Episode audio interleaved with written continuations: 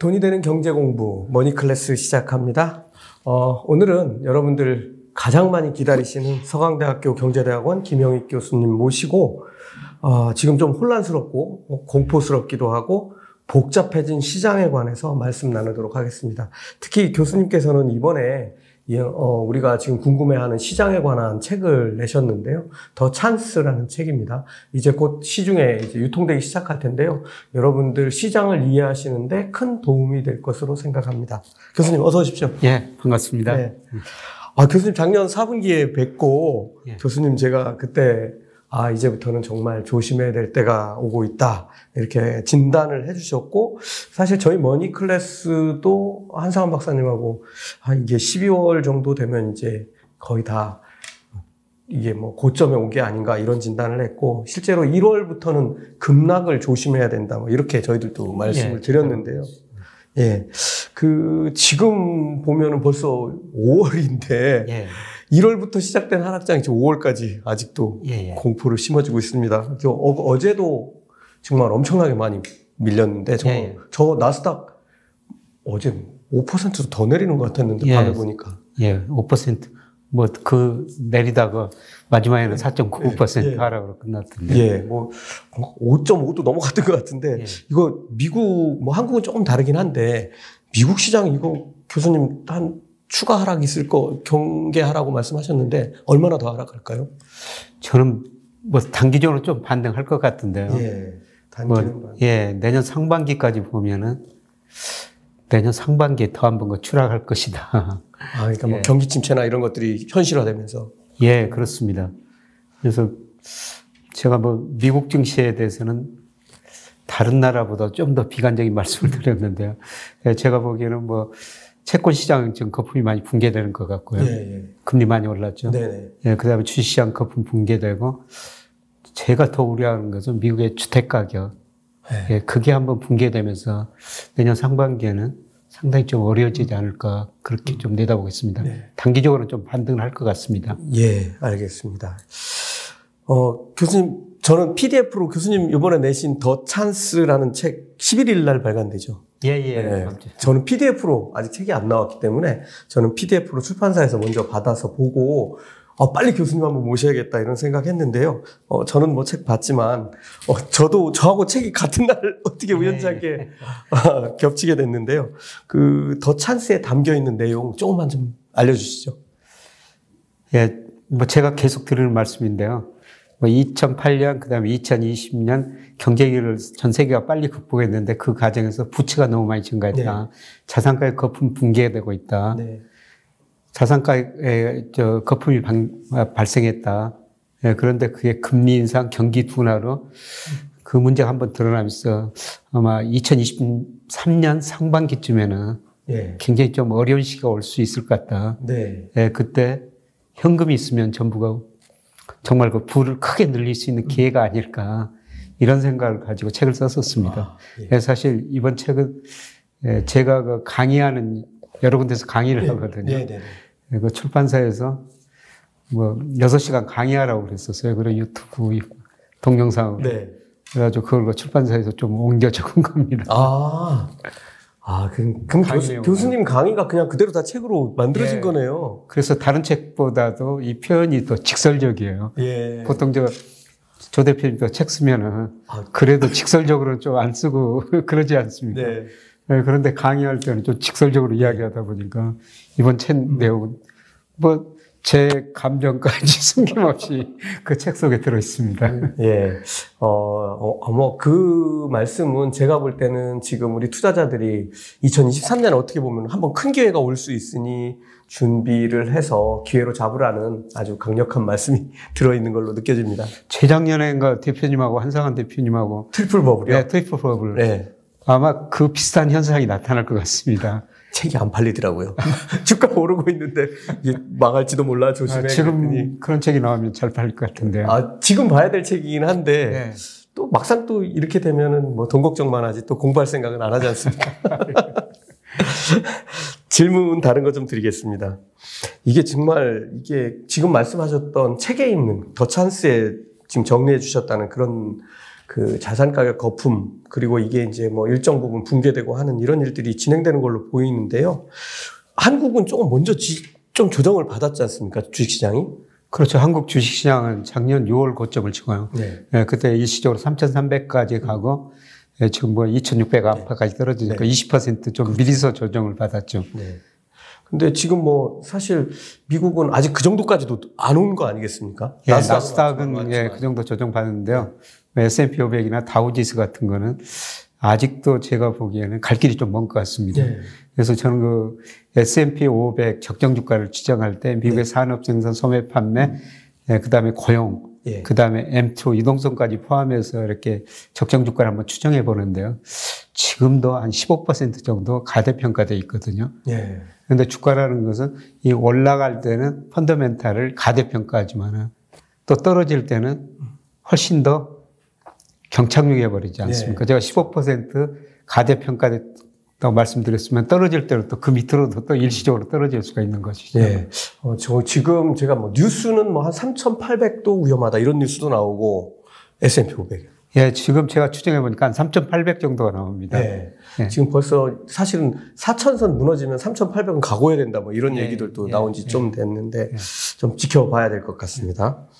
어, 지금 그 교수님 책 이렇게 읽다 보니까 이게 팬데믹 이후에 빚더미 위에서 지금 간신히 아직 안 무너지고 버티고 있는 거, 어, 그런 것 같은데요. 결국 뭐 정부도 빚을 내서 운영이 되고 있고 뭐 기업도 그렇고 가게는 저는 우리나라 가게 이거 이거 지금 미국 금리 올릴 때마다 미국 걱정이 아니라 한국이 걱정스럽거든요. 네. 이게 참 이 어떻게 이런 그 빚이 문제를 만드는지 조금 우리 구독자분들께 설명을 좀 해주시죠. 그러니까 2008년 글로벌 금융위기가 있었고 2020년 뭐 Great Lockdown이라고 네. 뭐 코로나 경제 위기 같지 않습니까? 네, 네. 그래서 우선 정부가 돈을 굉장히 많이 썼죠. 네. 예, 그러다 보니까 경제는 뭐 회복시켜 놨는데 미국 등 선진국은 정부 부채가 굉장히 많이 늘어나 버리고요.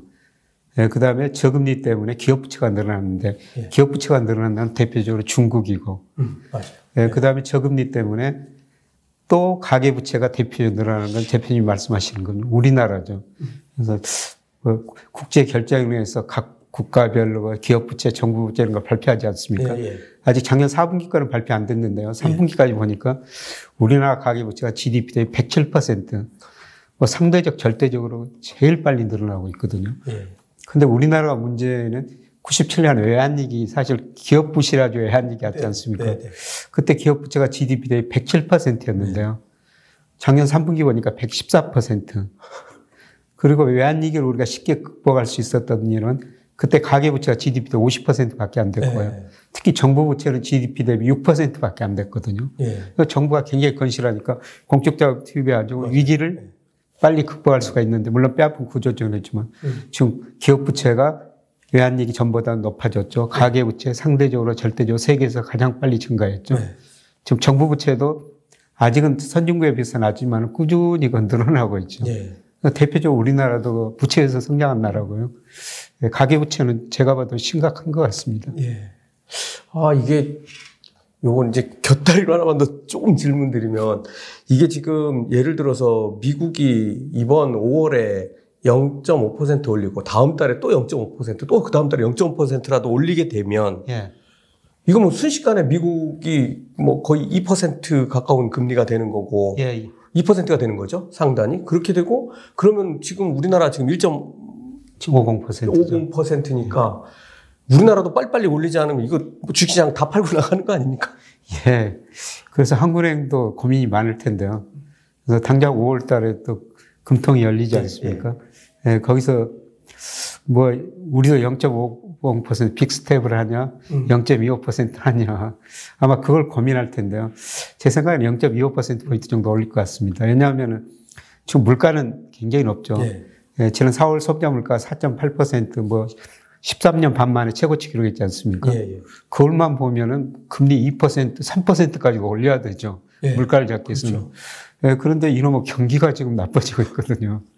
예, 선행지수가 작년 6월을 고점으로 순환 변동치가 올 3월까지 계속 떨어졌고요. 네. 그 다음에 현재의 경기 상태를 나타내는 동행지 순환 변동치가 2020년 5월이었는데 3월 꺾이더라고요. 2월까지는 올라가더라고요. 예. 근데 이게 추세인지 일시적인지 지켜봐야 되겠네요. 제가 보니까 추세적인 것 같습니다. 예.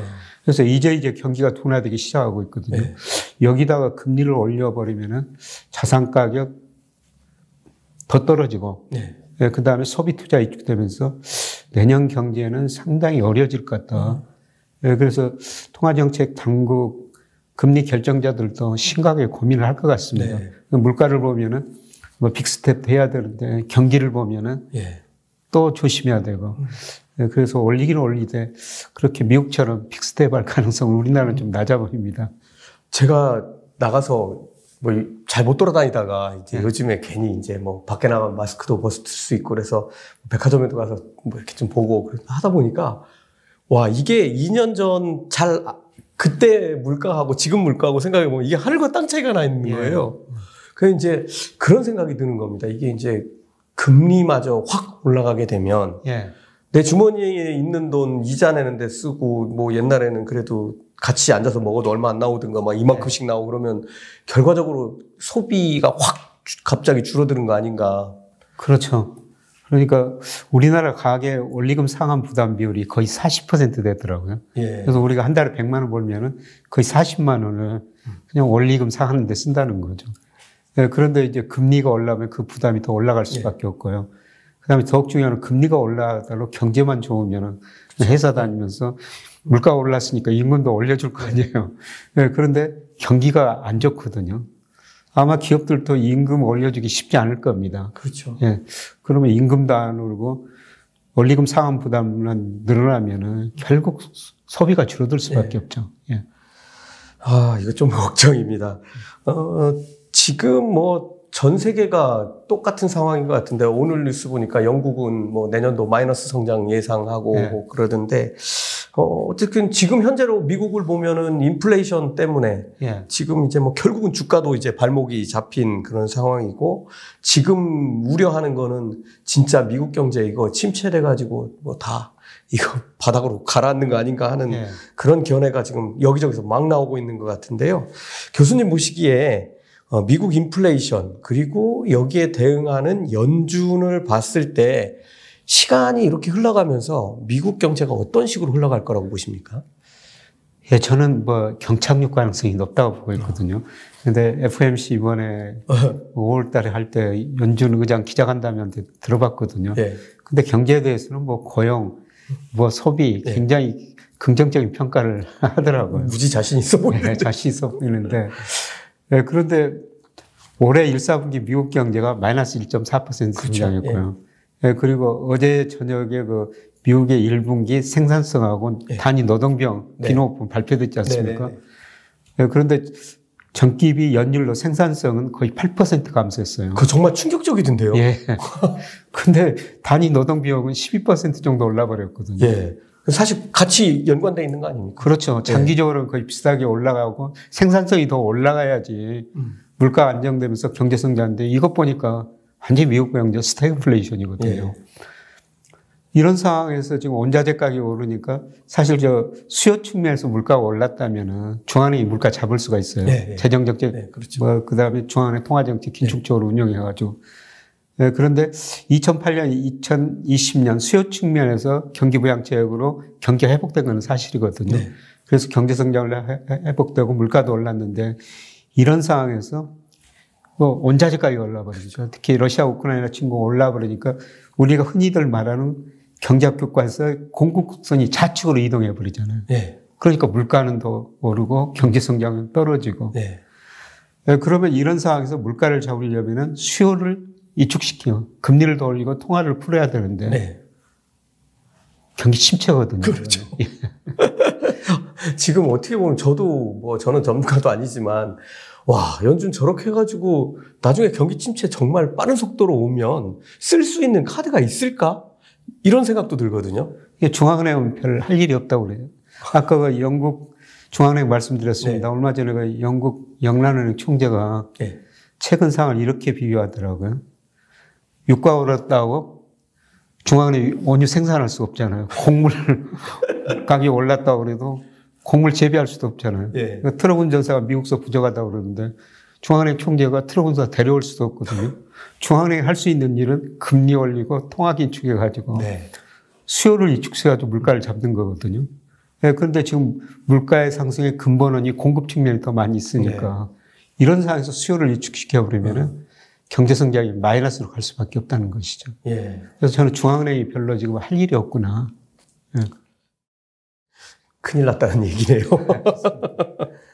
저 지금 이제 뭐 처음으로 미국이 5월에 이제 big step 금리 인상을 했는데요. 참 이 미국 연준이 금리를 올려도 문제, 안 올려도 문제, 뭐 네. 그런 것 같은데 교수님께서 이제 다섯 번 남은 FOMC 올해 어, 금리 인상을 어느 정도까지 어떤 속도로 가게 될 거로 보십니까? 저는 이제 뭐 당장 6월, 7월 있는데요. 네. 6월에는 big step 또 0.5%포인트 올리라고 보는데요. 경기 둔화 때문에 7월부터는 뭐, 네, 0.25%포인트. 네. 네. 그리고 올 연말 또 12월 마지막 FOMC가 있습니다.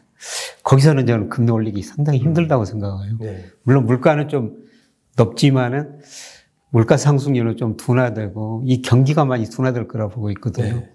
그래서 올 4분기 내년 가면은 금리 인상하기가 참 힘들겠구나. 네. 예. 그런 걸 아마 그 10년 국채 수익률이 먼저 음. 예, 보여줄 텐데요. 네. 지금 최근 이거 10년 국채 수익률이 3%를 좀 넘었었습니다. 네, 네. 지금도 너무 예, 예. 예. 예. 그런데 이게 뭐 3분기 후반 4분기 가면은 예. 떨어지리라 보고 있거든요. 아. 그래서 내년 경기 침체, 물가 상승 둔화를 반영해 가지고 예, 국채 수익률이 떨어지고 그 다음에 이제 경기 둔화가 구체적으로 나타나고 연준이 그 금리 인상은 힘들 것이다 그렇게 네. 보고 있습니다. 네. 사실 저희도 그 뭐그 그 인플레이션 계속 올라가는 거 쳐다보면서 상반기에는 연준이 좀 빨리빨리 해서 좀 가고 하반기에는 예. 지금 그걸 기반으로 해서 좀 천천히 가는 게 좋지 않을까 했는데 사실은 뭐 그 기대는 우리 기대고 어, 교수님 말씀하신 대로 이미 경기 침체의 우려가 코앞에 와 있고 하반기가 되면 금리 인상은 조금 어, 간단한 문제가 아닐 것이다라고 말씀을 해주셨습니다. 예. 어, 마지막 질문 하나만 더 예. 드리겠습니다. 어, 이거 앞에서도 사실은 여쭤봤는데 우리나라 가계부채 심각하잖아요. 예. 저희 저도 어, 집, 그러니까 부동산 때문에 한 달에 사라지는 돈이 그냥 내는 돈이 160만 원 정도가. 어, 많이. 네, 네, 사라집니다. 근데 이게 우리나라 부동산에 자산이 다 몰려 있지 않습니까? 예, 예. 지금 한 55% 이상 되나요? 우리 가계 자산 중에서 작년에 한국은행 통계청 조사해 보니까 실물 주로 부동산이죠. 그게 77%더라고요. 금융자산 23%가. 어, 지나치게 높습니다. 엄청나군요. 예. 이게 금리 인상 계속되면 제가 한 달에 얼마 내고 있다고 말씀드렸는데 이거 저보다 더 많은 사람들 많거든요. 예. 이거 큰 문제가 될 것 같은데 이런 일들이 벌어지면 앞으로 어떤 상황들이 벌어질 걸로 예상할 수 있을까요? 그러니까 자산 가격이 계속 올라주면은 근데 아, 어, 주가는 지금 이미 떨어졌고요. 예, 예. 제가 보기에는 부동산도 지금 전환점이라고 보고 있거든요. 예, 예. 집값도. 예. 그렇게 되면은 예, 가게들이 상당히 좀 어려워질 것 같다. 네. 그리고 이미 그 가게 뭐 주택담보대출 금리가 많이 올라 버렸지 예, 않습니까? 예. 물론 내년 가면 다시는 떨어지리라고 보고 음. 있는데요. 지금 높은 수준이니까 결국 가게가 소비력이 계속 줄어들구나. 그래서 사실 2000 1년, 2년 우리 가계부채가 그때 급증해 버렸지 않습니까? 네, 네. 그 이후로 우리 소비 증가율이 전체적으로 GDP 성장률보다 계속 밑돌면서 음. 사실 소비가 안 되면서 우리 경제 성장률이 낮아지고 있거든요. 네. 근데 앞으로 그런 현상이 더 심화되리라 보고 있어요. 예. 가계 부채가 높기 때문에 소비가 할 수 없고 또 소비가 줄어드니까 경제 성장을 떨어지고 고용 창출률이 떨어지고 예. 이런 악순환이 반복되지 않을까. 이런 측면에서 저는 우리나라 잠재 성장률을 보고 있는데요. 네. 우리 성장률 보면은 참 이렇게 가도 될까 그런 생각이 들어요. 음. 우리 저 1980년부터 IMF가 세계 경제 성장을 발표했는데요. 네. 80년부터 2009년까지 세계가 3.4% 성장했는데 우리는 7% 성장했습니다. 두배 네. 이상 성장했죠. 네. 근데 2010년부터 작년까지 보니까 세계 평균 3.3, 예. 우리 3.0. 우리가 2010년보다 세계 평균보다 낮은 성장을 네. 하고 있거든요. 근데 앞으로가 문제죠. 앞으로 2년 동안 IMF가 우리나라 평균 2.7% 성장 예상을 해놨더라고요. 네. 근데 선진국이 2.9%예요. 우리가 선진국보다 낮은 성장을 하려는 거죠. 예. 네, 그리고 잠재 성장을 추정해 보면은 10년 후에 미국은 1.7, 우리는 한 1.0 정도 나오거든요. 와. 이제 갈수록 우리 경제 성장률이 미국보다 낮아지는 시대가 도래하겠구나. 네. 아유, 큰일이네요. 네. 자, 첫 시간 김현익 교수님과 함께, 어, 지금 최근에 벌어지고 있는 미국의 어, 여러 가지 금리 인상에 따른 어, 시장 문제라든가 한국의 가계부채 문제 등등 해서 한꺼번에 점검해 봤습니다. 어, 지금 김영 교수님 더 찬스라는 어, 신간 내신 걸 어, 제가 알게 돼가지고 미리 좀 모시고 아, 말씀 고맙습니다. 나눠봤습니다. 두 번째 시간에 뵙겠습니다. 고맙습니다. 예, 고맙습니다.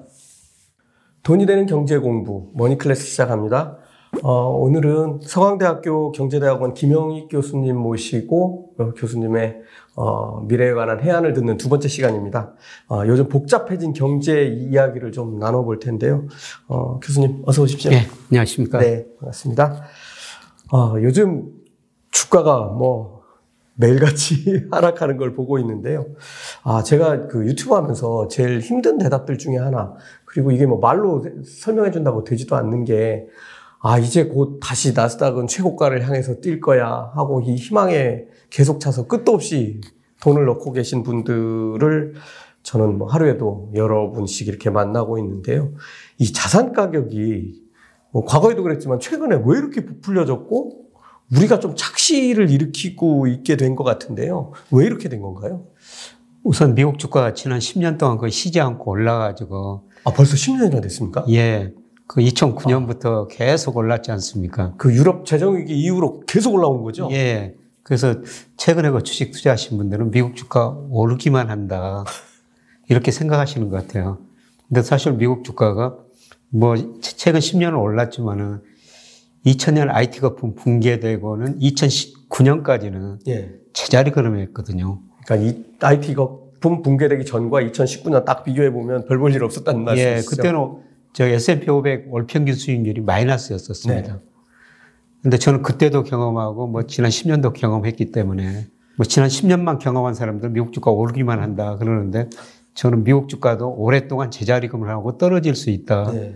근데 제가 평가해 보니까 미국 주시장 거품이 사실 2000년보다 더 심각하거든요. 아, 그때보다 지금이 더 심각하다? 예, 예. 예. 그러니까 대표적으로 그 버핏 지수라고 그러는데 네네. 미국 전체 주시장 시가총액을 명목 GDP로 나누면은 2000년에 210%였어요. 예. 예. 그런데 작년 4분기에 344%거든요. 음. 역사상 가장 높은 수준입니다. 물론 네. 뭐 다른 척도도 비교할 수밖에 있지만은 그 다음에 또 하나 척도는 뭐냐면요. 미국 가계 자산 중에서 주식 비중이 2000년 IT 거품 붕괴 직전에 48%였어요. 예. 근데 작년에 보니까 52%나 되거든요. 이야. 그만큼 주가가 많이 올랐다는 거죠. 그래서 저는 이런 걸 보면은 지난 10년하고 다른 생각, 오히려 2000년하고 2009년 미국 주가가 장기 조정을 보였던 네. 예, 그런 시기하고 비슷한 상황이 앞으로 전개되지 않을까. 예, 그렇게 말씀을 드릴 수가 있는데요. 예, 그런데 2009년 뭐 최근까지 주가가 오른 것은 물론 미국 경제 회복됐었습니다. 예. 예, 그런데 그건 저는 유동성의 힘이라고 생각하고 있거든요. 보통 그 마샬 K라고 그러는데 M2 통화량을 경상 GDP로 나오는 거예요. 예. 그 2008년 글로벌 금융위기 때 한 단계 증가했고요. 네. 네, 그 다음에 2020년 코로나 이길 겪으면서 거의 수직으로 증가해 버렸습니다. 네. 그래프 보면 뭐 완전히 네, 이렇게 완전히. 그래서 그 돈에 실물에 비해서 돈이 많으니까 뭐 채권 금리 10년 국제 수익률이 0.6%까지 떨어졌거든요. 이자 없음 뭐 이런 거죠. 엄청나게 거품이 발생했죠. 예. 예. 네, 근데 지금 채권 시장 금리가 3, 10년 국제에서 3%니까 채권 시장에서 거품이 붕괴된 거죠. 예, 예. 근데 조금 더 남아 있는 것 같습니다. 예. 그리고 이제 나스닥을 중심으로 주식시장에서 거품이 붕괴되고 음. 또 제가 더 우려하는 것은 미국 주택 가격이거든요. 예. 케이스 실러 20대 도시 주택 가격이라 매월 발표가 되는데요. 그게 2012년 3월이 저점이었는데 올 2월까지 보니까 119%를 올랐어요. 예. 두 배 이상 올랐거든요. 그 물가를 고려한 실질 가격도 2008년 글로벌 금융위기 전에 집값이 많이 올랐다고 붕괴되면서 미국이 금융위기를 겪었지 않습니까? 그렇죠. 예. 그것보다 더 심각한 수준이에요. 예. 지금 미국도 지금 보면 그 주택 담보대출 금리 보니까 뭐 계속 사상 최고치 뭐 이런 얘기들 나오던데. 예, 그렇습니다. 거기다가 또 우려하는 게 지금 미국 가계부채는 물론 2008년보다는 양호하죠. 예, 양호해요. 예, 그런데 기업부채는 굉장히 높습니다. 어. 예, 기업부채는 미국 기업들이 그 회사채 발행한 거, 그 다음에 네. 금융회사에서 빌린 거, 물론 다른 나라보다 절대적으로 낮지만은 GDP 대비 50%고요. 음. 가급 평균이 39%거든요. 예. 예, 그런데 과거 보면은 기업 부채가 GDP 대비 49%, 뭐 50%, 뭐 48%이 정도 가면은 미국 경제가 그 다음에 굉장히 어려워졌었습니다. 네. 이런 지표를 보면서 참 미국 경제, 금융시장, 뭐 자산 가격, 경제도 제가 보기에는 참 어두운데 네, 그런데 아까 말씀드린 것처럼 최근 10년만 보신 분들은 계속 오른다. 뭐 미주미 뭐 이런 이야기도 많이 나오죠. 미국 주식에 미쳐라.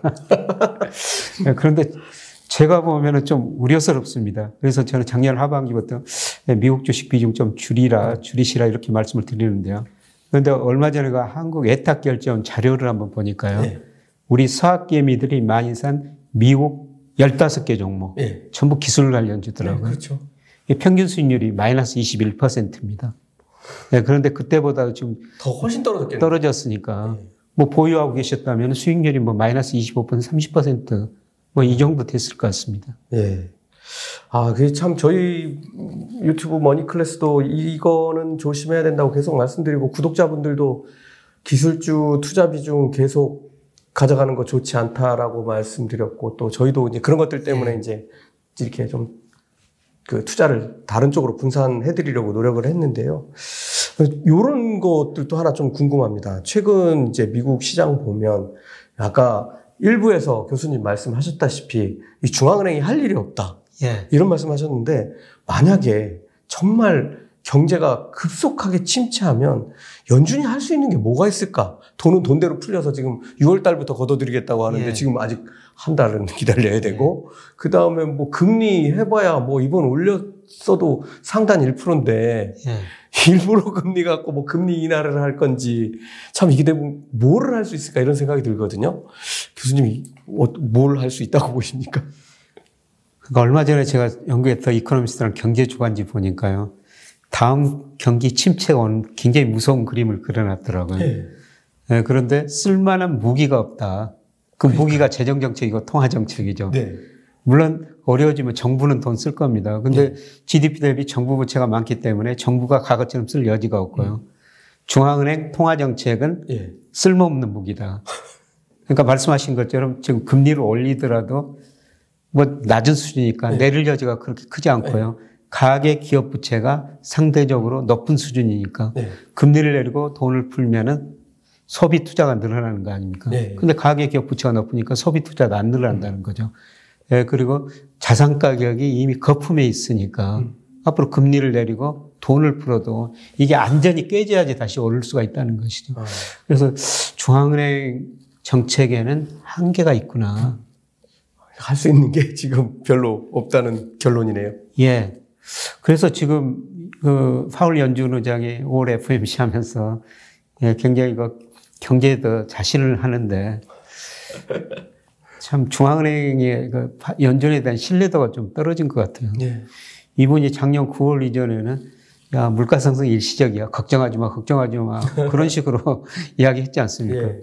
근데 요새는 또 인플레 문제를 너무 좀 심각하게 음. 좀 이야기하는 것 같고 근데 이런 상황에서 인플레를 너무 심각하게 생각하고 뭐 7월까지 빅스텝을 해버리면은 미국 경제가 저는 상당히 어려워지라고 보고 있습니다. 네. 그 미국 경제는 정말 소비자들, 투자자들 정말 탄력적이더라고요. 네. 우리나라는 상대적으로 이기가 있어도 미국처럼 뭐 성장률이나 자산 가격이 미국처럼 급락은 안 해요. 네, 그렇죠. 네, 그런데 제가 제일 놀란 거는 2020년 3월에서 4월 사이 그때 코로나 경제 위기가 네, 네. 그 경제가 급조한 이축됐지 않습니까? 그때 보니까 이 두 달 사이에 미국 비농업 분에서 고용이 2,200만 개 줄어들어요. 와, 엄청나네요. 2,200만 개가 뭐냐면 10년 동안 늘었던 일자리가 단 두 달 사이에 없어져 버린다는 겁니다. 다른 것도 마찬가지거든요. 예, 그때 우리나라 실제 GDP는 잠재 GDP 한 2% 정도 밑으로 떨어졌는데요. 예. 미국은 10% 밑으로 떨어져 버려요. 그러니까 미국 사람들은 이겨 오면은 소비도 안 하고 투자도 안 하고 그냥 쉬어버린다는 거죠. 네, 그리고 지금 또 탄력적으로 회복되는데 네. 그러니까 미국 경제 보면서 이 경제나 자산 가격도 연착륙은 없더라. 올라갈 때는 심하게 올라가지만 떨어질 때는 심하게 떨어져 버리더라. 엉덩이가 아프거나 허리가 다치거나 하는. 네. 일본 얘기도 하나 여쭤봐야 네. 될것 같습니다. 요즘 뭐, 그, 뭐, 엔달러 환율도 좀 재밌는 것 같고, 그런데 이게 일본이 선진국 맞나? 뭐 이런 생각이 조금 들기도 하는데요. 지금도 불황인 것 같은데, 일본이 앞으로 어떤 길을 가게 될 걸로 보십니까? 그냥 장기 계속 저성장할 것 같아요. 아. 그러니까, 일본이 그 명목 GDP를 보니까 예. 지금이 그 1995년 수준하고 거의 비슷합니다.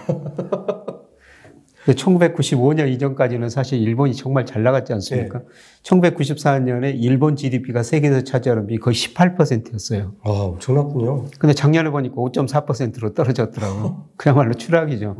네. 그렇게 된 거는 일본은 미국 탓이죠. 예. 85년 9월 미국이 플라자 합의를 네, 통해 그렇죠. 가지고 그렇죠. 자기네 통화 가치 떨어지고 엔 가치 음. 급격하게 올려놨지 않습니까? 예. 엔 가치가 오르니까 일본 수출 기업들이 아우성을 치니까 일본 중앙은행이 내수를 부양하면서 음. 돈을 풀어줘 버려요. 네. 그러니까 자산 가격에 89년, 90년 초에 엄청난 거품이 발생했지 않습니까? 네. 집값, 뭐 주가 3배 이상 단기간 올랐죠. 네. 네, 그리고 일본이 안 되겠다 싶어가지고 금리를 인상하니까 음. 그때 자산 가격 거품이 붕괴되면서 그 이후로 일본 경제가 장기 침체에 빠졌거든요. 네. 그 플라자 합의 이후로. 네. 그런데 앞으로도 저는 일본 잠재 성장률이 0, 1%. 네. 뭐 0% 사이에서 1%그 예. 정도라 보고 있어요. 네, 구조적으로 앞으로 일본 경제 성장률은 예, 계속 낮을 수밖에 없다. 음. 예, 그런데도 불구하고 요새 일본 주가는 상대적으로 좀 낮더라고요. 네, 저도 포트폴리오에 일본 주식들이 있거든요. 뭐 예. 후지 후지 필름 뭐 이런 것들이 있는데 얘네들 잘 가고 있어요. 예, 그렇죠. 그게 엔약세 덕분인 것 같습니다. 예. 근데 엔약세가 언제까지 가느냐? 지금 달러당 130엔 정도 하는데요. 네. 근데 N이 저는 지금 싸게 보입니다. 음. 일본 경제가 그렇기는 그렇지만은 그 국제 결제은행 BIS에서 그 매월 그 실질 실환율을 추정하거든요. 예. 예, 기준연도 언제나 뭐 적정 환율이 얼마냐 이걸 그 변수 그다음에 추정 기간에 따라 다르지만은 지난 3월 기준으로 보니까 N이 한 35% 정도 가소평가됐어요. N 통장 하나 만들어야 되는 거 아닌가요? 그래서 저는 지금은 N은 사셔도 될 것 같다. 아, 예. 아, 이거, 어, 좋은 힌트인 것 같습니다. 저는 어렸을 때 저희 세대는 일본하고 너무 많이 차이가 나니까 우리는 예. 뭐, 말은 뭐, 그 일본도 뭐 패전국이었고 하지만 우리는 6.25 한국 전쟁 하면서 폐허에서 다시 일어났고 우리는 이제 그 이후에 새마을 운동 이러면서 자라면서 어떻게든 일본 따라잡으라고 선생님들한테 교육을 받았거든요. 예. 근데 지금은 지금은 많이 달라졌죠. 예. 제가 이제 회사 다닐 때, 뭐 증권사 리서치 센터 다닐 때 일본 노무라 연구소를 갔었어요. 네. 그 노무라 연구소 그 경제 담당 부장 만나가지고 좀 배우러 왔다. 그랬더니 이분이 하시는 이야기가 이제 우리가 너네한테 배운다. 배울 거 없으니까 그냥 가라. 그런 식으로 좀 이야기를 하더라고요. 참 세월이 변하기는 변했죠. 그래도 일본한테 아직도 배울 건 많습니다. 아, 배워야죠. 예, 특히 그 소재 같은 거는 네. 아직도 일본에서 배워야 되거든요. 예. 를 들어가지고 1984년에 뭐 대학원 들어가지고 지도 교수하고 정부 프로젝트를 받았어요. 그 프로젝트가 뭐냐면은 어떻게 하면은 대일 무역 적자를 개선시킬 수 있을 것인가. 예. 그때 뭐 산업별로 연구해가지고 결국 기업 정부 차원에서 소재 산업을 육성해야 된다. 예, 그런 뭐 결론을 내려 보고서를 한번 작성한 적이 있는데요. 예, 그런데 40년이 지난 지금도 일본하고는 맞아요. 무역 적자가 매월 200억 달러, 아 매달 매년 200억 달러 넘거든요. 200억 달러 넘죠. 그러니까 아직도 중요한 소재는 일본서 수입하고 있다는 것이죠. 재밌는 건 저도 이건 여담인데요. 97년에 일본을 가고 2003년에 한 번 더 갔는데요. 97년에는 그 전자상가 아키하바라 이런 데 가면 네. 그냥 건물채 들고 오고 싶은 마음이 들었는데 네. 2003년에 가니까 살 게 하나도 없어요. 네. 우리가 더 좋아요. 그, 그, 정말 짧은 시간 동안에 변하는 걸 보고 저도 네. 깜짝 놀랐던 기억이 지금도 있습니다. 네. 음, 환율 얘기 조금만 조금만 더 말씀드리면 우리 환율도 중요하지 않습니까? 예. 지금 환율 보면 우리 뭐 그 기름값 같은 경우는 뭐 30%씩 지금 그 세금을 깎아주고 있어서 좀 착시가 있기는 한데 이거 이러다가 이거 그 유가 보면 여름철에 이거 에어컨도 못 트는 거 아닌가 하는 생각도 들 정도인데요. 앞으로 환율 어떻게 될 걸로 전망하십니까? 사실 국제 유가도 오르는 상황에서 환율이 올라버리니까 우리 수입 물가가 많이 오르죠. 네. 걱정이 저도 많이 되는데요. 네, 그래서 결국은 미 달러 가치가 오르니까 원화 가치는 상대적으로 떨어질 수밖에 없는데요. 예. 네, 저는 뭐 1,300원은 크게 벗어나지는 않을 것이다. 아, 예. 뭐 현재가 1,270원 좀 넘었는데요. 예. 예, 제가 그렇게 보는 것은 우리나라 원달러 환율을 결정하는 가장 중요한 요소가 미 달러거든요. 예. 예, 그런데 최근에 미국 금리 인상, 그 다음에 러시아, 우크라이나 침공, 글로벌 금융 시장 불안하다, 달러 안전자산 선호다. 그래서 달러 가치가 오르는데. 예, 그런데 지난 3월 미국의 월간 무역 수지 적자 보니까요. 110억 달러요. 한 달에. 110억 달러 한 달에. 역사상 최고치고요. 그렇죠. 예, 작년에도 연간 무역 적자가 8,600억 600억 달러 정도 돼가지고 사상 최고치 기록했고요. 예. 지난 3년 평균보다 거의 48% 정도 늘었더라고요. 근데 올 3월까지도 거의 2,900억 달러. 예. 작년보다 또 40% 이상 늘었어요. 예. 이렇게 미국의 대외 불균형이 심하다는데 달러 가치가 지속적으로 오를 수 있을까? 음. 예, 저는 미국의 금리 인상 문제, 그 다음에 러시아 우크라이나 전쟁 문제, 이게 조금 잠잠해지면은 음. 예, 투자자들이 펀더멘탈에 대해 생각하리라 보고 있거든요. 예. 예, 그래서 머지않아 달러 가치가 음. 떨어질 것이다. 예. 예. 그럼 상대적으로 원화 가치는 오를 수밖에 없는데 그래도 뭐 1,050원, 1,150원 거기까지 가기는 힘들어 보이고요. 예. 예, 제가 저 우리나라 지금 환율 추정해 보니까 한 1,200원 정도 뭐 적정 수준이 예. 추세가 그 정도 나오거든요. 예. 그래서 아마 연말 가면은 1200원 근처까지는 떨어질 수가 있을 것 같다. 예. 그렇게 전망하고 최근에 그 Bloomberg consensus 거기 다른 전문가들은 어떻게 생각하는가? 그 consensus가 연말이 1200원으로 돼 있더라고요. 네. 저도 은행들 이렇게 자료들 찾아보고 얼마까지 네. 올라갈 거예요? 물어보니까 뭐 1290원 하는 데들이 많이 있는 것 같습니다. 예. 교수님 판단하고 거의 비슷한 것 같고요. 지금 교수님 그 달러 약세가 조금 있을 거다 이 말씀은 미국이 무역 적자를 낸다는 거는 크게 낸다는 건 달러가 밖으로 다 빠져나가니까 예. 결국은 이제 달러 가치가 좀 하락할 것이다 이렇게 말씀해 주신 거죠. 그렇죠. 그러면서 사실 우리 1분기하고 미국 1분기 경제 성장을 보면 아주 재밌거든요. 어떻게 차이가 납니까? 미국은 1분기 경제 성장이 마이너스 1.4%였어요. 예, 예. 근데 소비 투자 증가했는데요. 예. 대부분에서 순수출 기여도가 예. 수출은 감소하고 수입은 엄청 증가하다 보니까 예.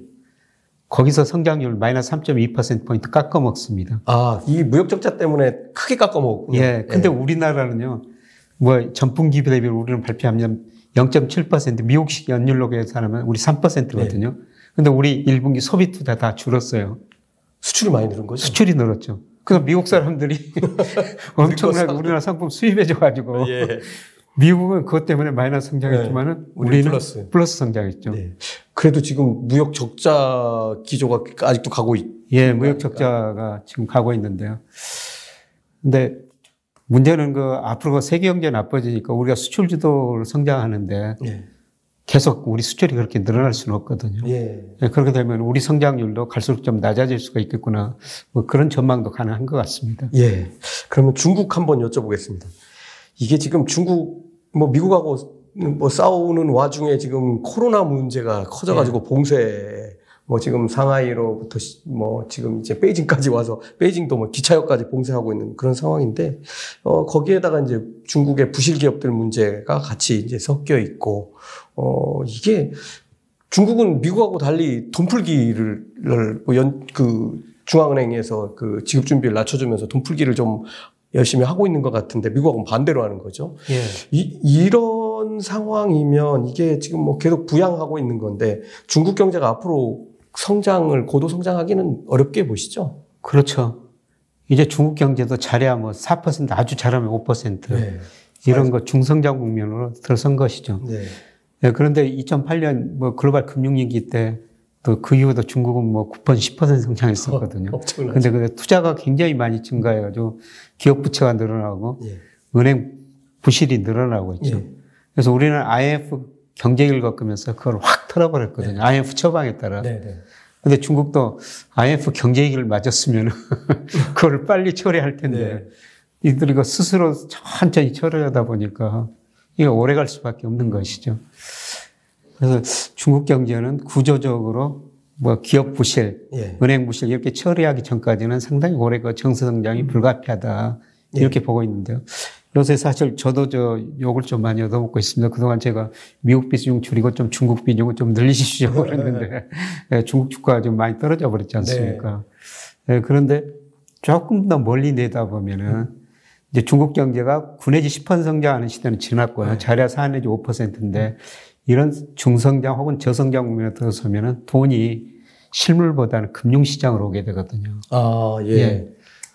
그러면 중국 내에서 주가가 오를 수도 있다. 예, 그렇습니다. 예. 예 그래서 미국의 큰 금융회사 뭐 JP 모건, 골드만삭스 예. 중국 진출 계속 늘리고 있고 JP 모건 같은 데는 작년에 100% 증권 자회사를 만들었더라고요. 아, 예. 이렇게 큰 금융회사들이 중국 금융시장 그렇게 진입 진출하는 거 보면은 네. 그래도 뭔가 돈이 보이기 때문이 아니겠습니까? 예. 예. 저는 상대적으로 앞으로 10년은 예. 금융시장은 미국보다는 중국이 나을 것이다. 예. 네, 그렇게 보고 있습니다. 예. 그래서 요새 많이 떨어질 때 우리가 중국도 좀 관심을 가져야 된다. 예. 이렇게 보고 있습니다. 네, 알겠습니다. 마지막으로 우크라이나 전쟁 하나 여쭤보겠습니다. 네. 이게 갑자기 엉뚱하게 2월 말에 이 전쟁이 나면서 뭐 갑자기는 아니지만 이게 정말 세계 경제를 완전히 뒤 흔들어 버리는 변수가 돼 버렸는데요. 이게 전쟁이 뭐 금방 끝날 것 같지도 않고 근데 또 그렇다고 계속 이러고 있을 수도 없을 것 같기도 하고 어, 이게 참, 이 전쟁이 만약에 오래 간다면, 만약에 오래 간다면, 이 원자재나 뭐 이런 거에는 뭐 문제가 좀 커질 것 같은데, 예, 교수님 문제가, 어떻게 전망하세요? 예, 문제가 크죠. 사실 러시아 우크라이나 침공하기 전에도 글로벌 경제에 인플레 압력이 있었고요. 네네. 그래서 금리를 인상할 수밖에 없고, 그다음 오이 선행지수도 작년 7월 정점으로 계속 떨어지기 시작했거든요. 예. 경기 둔화 압력이 있었어요. 예. 근데 러시아 우크라이나 침공해 버리니까 원자재가격이 급등하면서 공급성이 자축이 되어 버리니까 경제 성장은 떨어지고 물가는 더 올라 버리고 세계 경제 내부적으로 존재했던 문제들이 더 악화돼 버리는 것이죠. 예, 그래서 좀 빨리 끝나야 되는데요. 이게 전쟁이 오래 가면은 결국 어떻게 하면 원자재 가격이 떨어질 것인가? 세계 경제가 침체에 빠지면은 원자재 가격, 원자재 수요가 줄어들거든요. 그렇죠. 그러면 사실 심각한 고통이죠, 예. 전 세계가. 예. 그래서 좀 빨리 끝나기를 바라고 있습니다만. 또 요새는 뭐 해외 언론 보면은 뭐 저 푸틴이 무슨 수술을 받고 있다, 암 수술을 받고 네. 있다, 정신이 이상해지고 있다, 핵 이야기까지 또, 뭐그 연습까지 네. 하고 있다고 네. 그러지 않습니까? 네. 이분이 핵가닥 해가지고 그런 문제 가리라고 생각하지 않습니다만은 네. 뭐 그런 문제가 발생하면은 사실 전망에 의미가 없는 것이죠. 그렇죠. 아, 네. 예, 알겠습니다. 아, 교수님 오늘 두 번째 시간에는 어, 좀 세계 경제가 어, 어디로 가고 있고 또 버블 이 문제들 그 다음에 뭐 우리 주변을 둘러싸고 있는 각국 문제들까지 살펴봤습니다. 교수님 감사합니다. 네, 고맙습니다. 돈이 되는 경제 공부 Money Class 시작합니다. 어, 이번 시간은 서강대학교 경제대학원 김영익 교수님 모시고 어, 우리 경제 그리고 세계 경제에 관한 말씀을 듣는 마지막 시간입니다. 어, 오늘은 이렇게 복잡해진 세계 경제 속에서 앞으로 우리가 어디를 바라보고 가야 되는지에 관련된 말씀을 여쭙도록 하겠습니다. 교수님 안녕하세요. 예, 안녕하십니까. 자, 첫 번째 질문입니다. 좀 이번 시간에는 이제 부의 기회를 잡을 방법을 좀 긴 안목으로 여쭤보려고 하는데요. 뭐 그러려면 뭐 많이 길어봐야 우리는 한 1, 2년이면 뭐 예. 아주 음, 준비를 좀 할 시간도 있을 것 같고 그런데 어 1, 2년 안에 이런 뭐 세계 경제에 그다음에 특히 미국, 한국 어 경제가 어떻게 흘러가고 이에 따라서 주가는 어떻게 될 것인지 그냥 큰 그림만 좀 간단하게 좀 설명을 좀 해주시죠. 우선 경제는 그래도 올 하반기까지는 어느 정도 버틸 것 같은데요. 버티고. 예, 내년까지는 미국을 중심으로 전 세계 경제가 침체에 빠질 것 같다. 예. 이런 측면에서 보면은 주가도 특히 우리 주가는 이미 조정을 많이 받았거든요. 네. 그리고 제가 일평균 수출 금액이나 명목 GDP에 비해서 네. 주가 저평가 영역에 들어섰어요. 예. 5월 이후로는 좀 반등을 할 것 같습니다. 네. 그러나 경기가 수축 국면에 들어서니까 추세적인 상승은 아니고요. 내년에 경기 침체에 빠진다고 가정을 하면은 네. 가능성이 저는 높다고 생각하는데요. 음. 올 4분기 후반 네. 내년 초에 주가가 또 한 번 급락할 수 있다고 보고 있습니다. 네. 주가가 미리 선반영하기 때문에 예. 그렇죠? 예, 그때 뭐 주식으로 불을 늘릴 수 있는 기회라고 보기는 보는데요. 예. 예, 지금 조금 반등을 하더라도 이건 추세적인 상승이 아니고 저평가된 국면이 일부 해소되면서 예. 좀 반등 국면이라고 보고 있거든요. 예, 예. 알겠습니다. 제가 뭐 요즘에 주가 막 갑자기 어느 날 3% 오르고 그럴 때 그거 좋아할 일 아닙니다. 일이 일비하지 마십시오. 예. 얘기해 놓으면 그 다음 날 또 3점 몇 퍼센트 더 많이 빠지고 예. 이런 일이 벌어지는데 예. 어쨌든 지금 교수님 긴 안목으로 보라고 말씀해 주셨습니다. 어, 그래서 올 4분기 이후에 어, 내년 세계 경제를 반영해서 급락할 가능성이 있으니까 어, 미리 대비를 하시라고 말씀해 주셨습니다. 우리나라 보면 잠재 성장률도 계속 하락하고 있고 체감적으로 경제가 좋다는 느낌도 별로 들지 않는 예. 것 같습니다. 어, 근데 최근에는 이제 금리가 스물스물 올라가고 있고, 미국이 뭐 big step으로 지금 한 발 빡 내딛었는데, 아, 이게 이렇게 되면 우리도 금리를 뭐 같이 따라 올리면서 서민 경제에 큰 부담이 될 것 같은데, 우리나라는 금리가 어디까지 올라갈 걸로 전망을 하십니까? 저는 뭐 장기 금리는 거의 정점 무렵에 아 있다고 생각하고 예, 있고 장기 금리 하면은 미국의 10, 아, 저, 국채 10년 국고채라고 그러죠. 예. 10년 수익률인데요. 네, 제가 그렇게 보는 것은 시장 금리를 결정하는 게 가장 중요한 게 경제 성장률이죠. 예. 근데 잠재 성장을 계속 하락하고 아마 저는 저 뭐 윤석열 정부 5년 동안 연평균 경제 성장률 잘해야 2%라고 보고 있거든요. 큰일 났네요. 네, 지난 정부 2.3%였습니다. 예. 네, 그리고 국민경 전체적으로 우리가 저축이 투자보다 많아요. 음. 그래서 우리 기업들이 가지고 있는 현금성 자산이 무려 작년 4분기 말 현재 한국은행 자금순환표 보니까 919조 원이나 되더라고요. 와.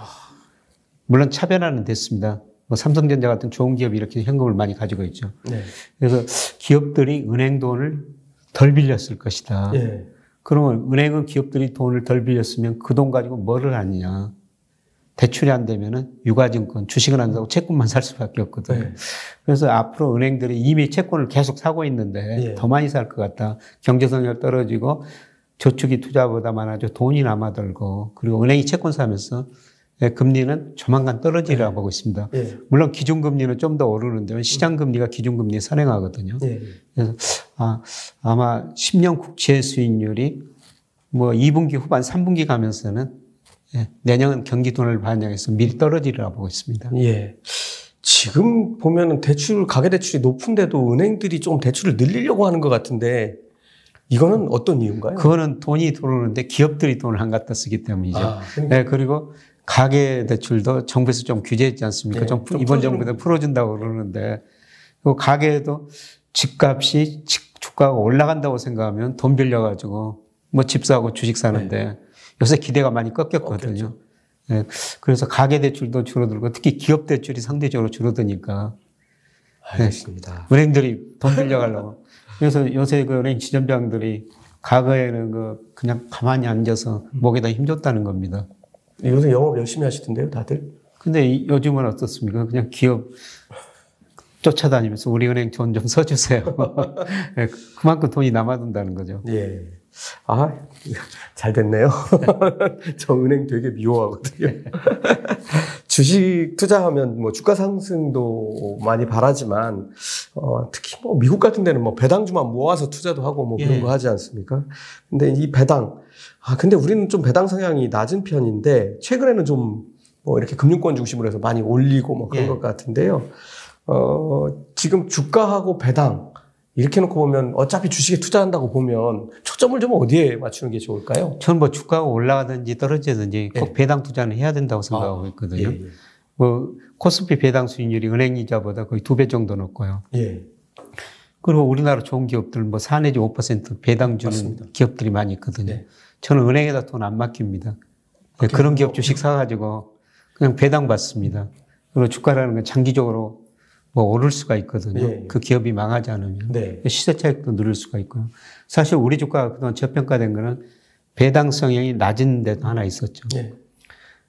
그런데 2020년부터 그 이전까지는요, 우리나라 그 배당 성향이 기업 순이익 중에서 배당만 19% 정도 뒀어요. 아, 많이 근데 2020년부터는 34%뭐 이 정도 되더라고요. 2020년부터는 34%. 예, 예. 예. 그래도 선진국에 비해서는 아직 낮은 수준인데요. 음. 왜 이게 계기가 됐냐면은 그 박근혜 정부 때 기업소득 한류 세제라고 네. 3년간 한시적으로 실시했거든요. 네. 그게 뭐냐면은 가만히 보니까 국민소득 생기면 가계, 기업, 정부가 나눠가지는데 가계 목숨 줄어들고 기업 목숨 늘어났어요. 네. 그래서 기업 소득 가계 소득 이전시켜야 되겠다.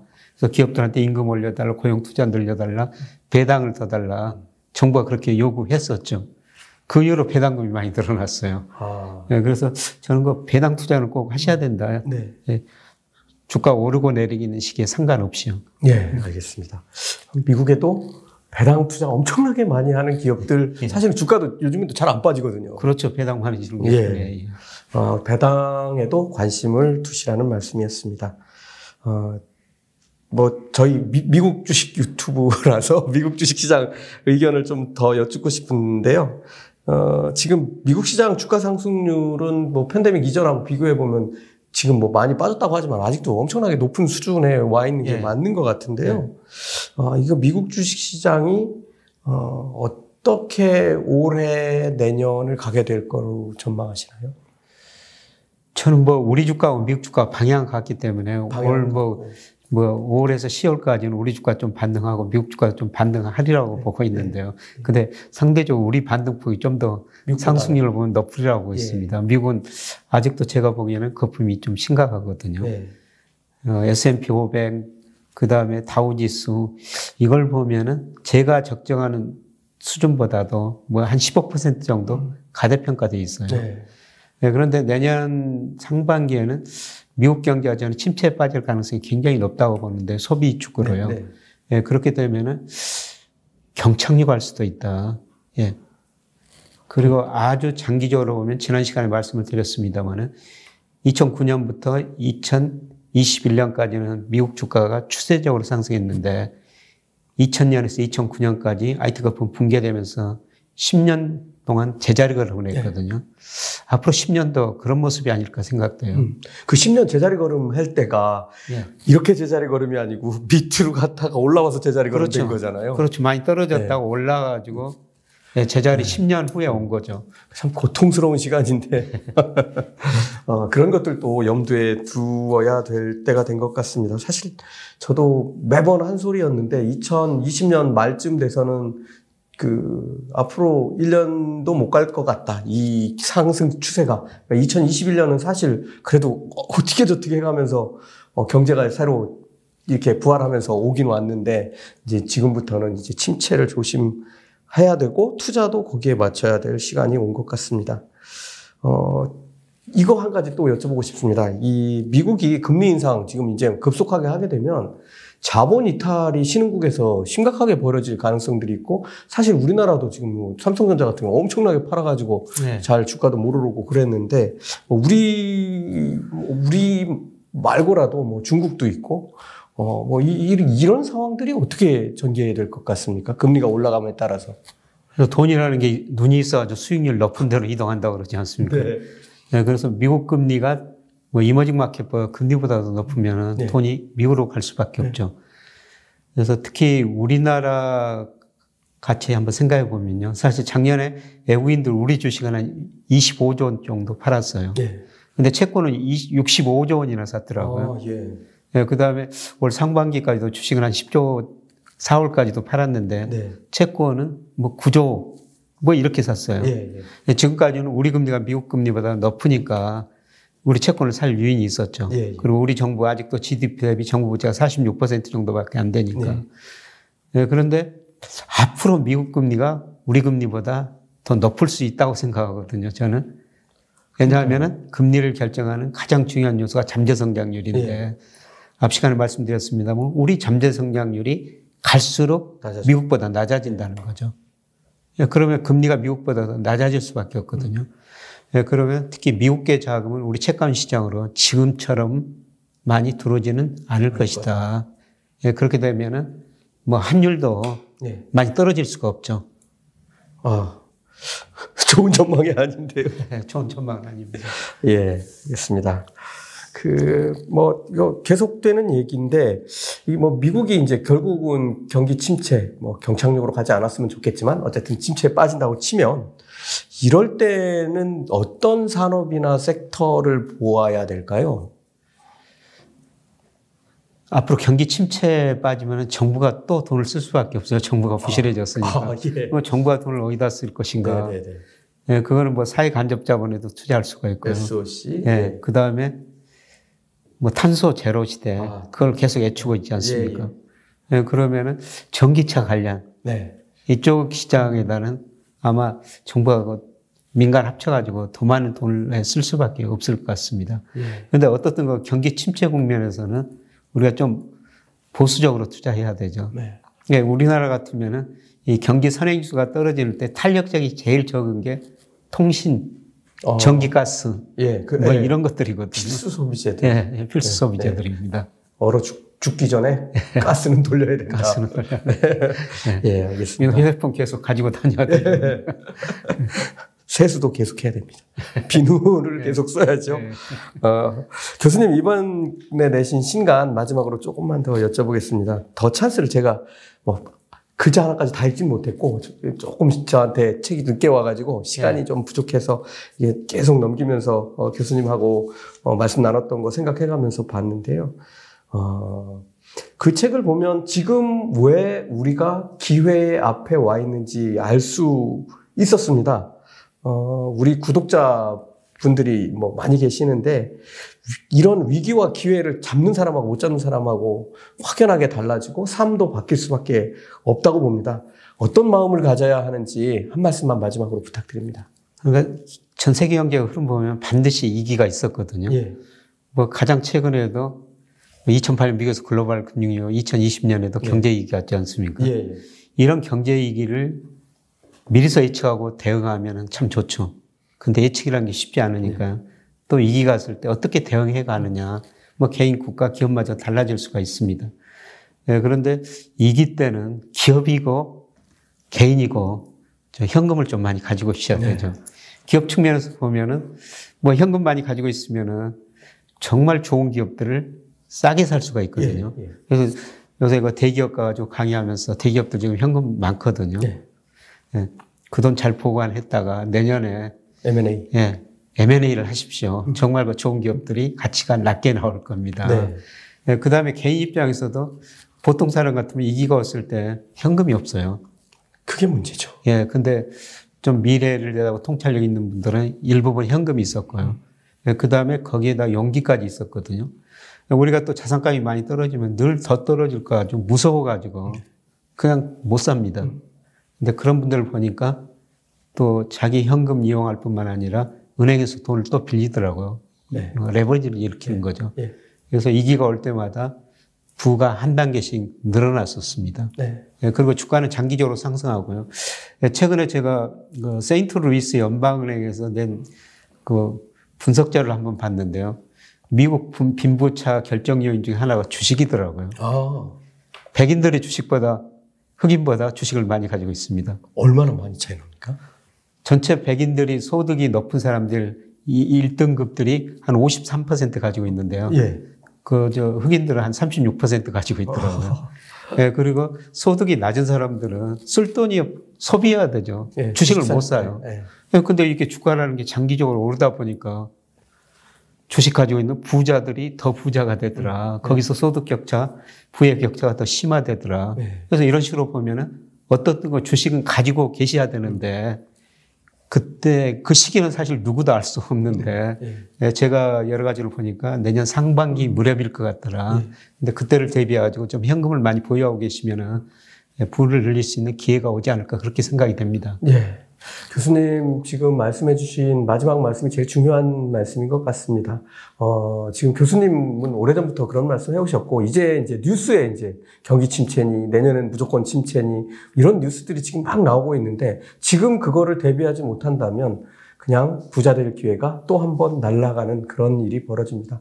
어, 여러분들, 오늘 지금 세, 세 번에 걸쳐서 교수님 해주신 말씀 잘 어, 새겨 두시는 것도 좋을 것 같고요. 그리고 그거를 아는 것도 중요한데 내 투자에 활용하는 게 훨씬 더 중요합니다. 교수님 마지막 해주신 말씀 행동할 수 있도록 돈을 준비하고 실제로 행동해야 된다. 이 말씀 새기도록 하겠습니다. 교수님 고맙습니다. 네, 고맙습니다.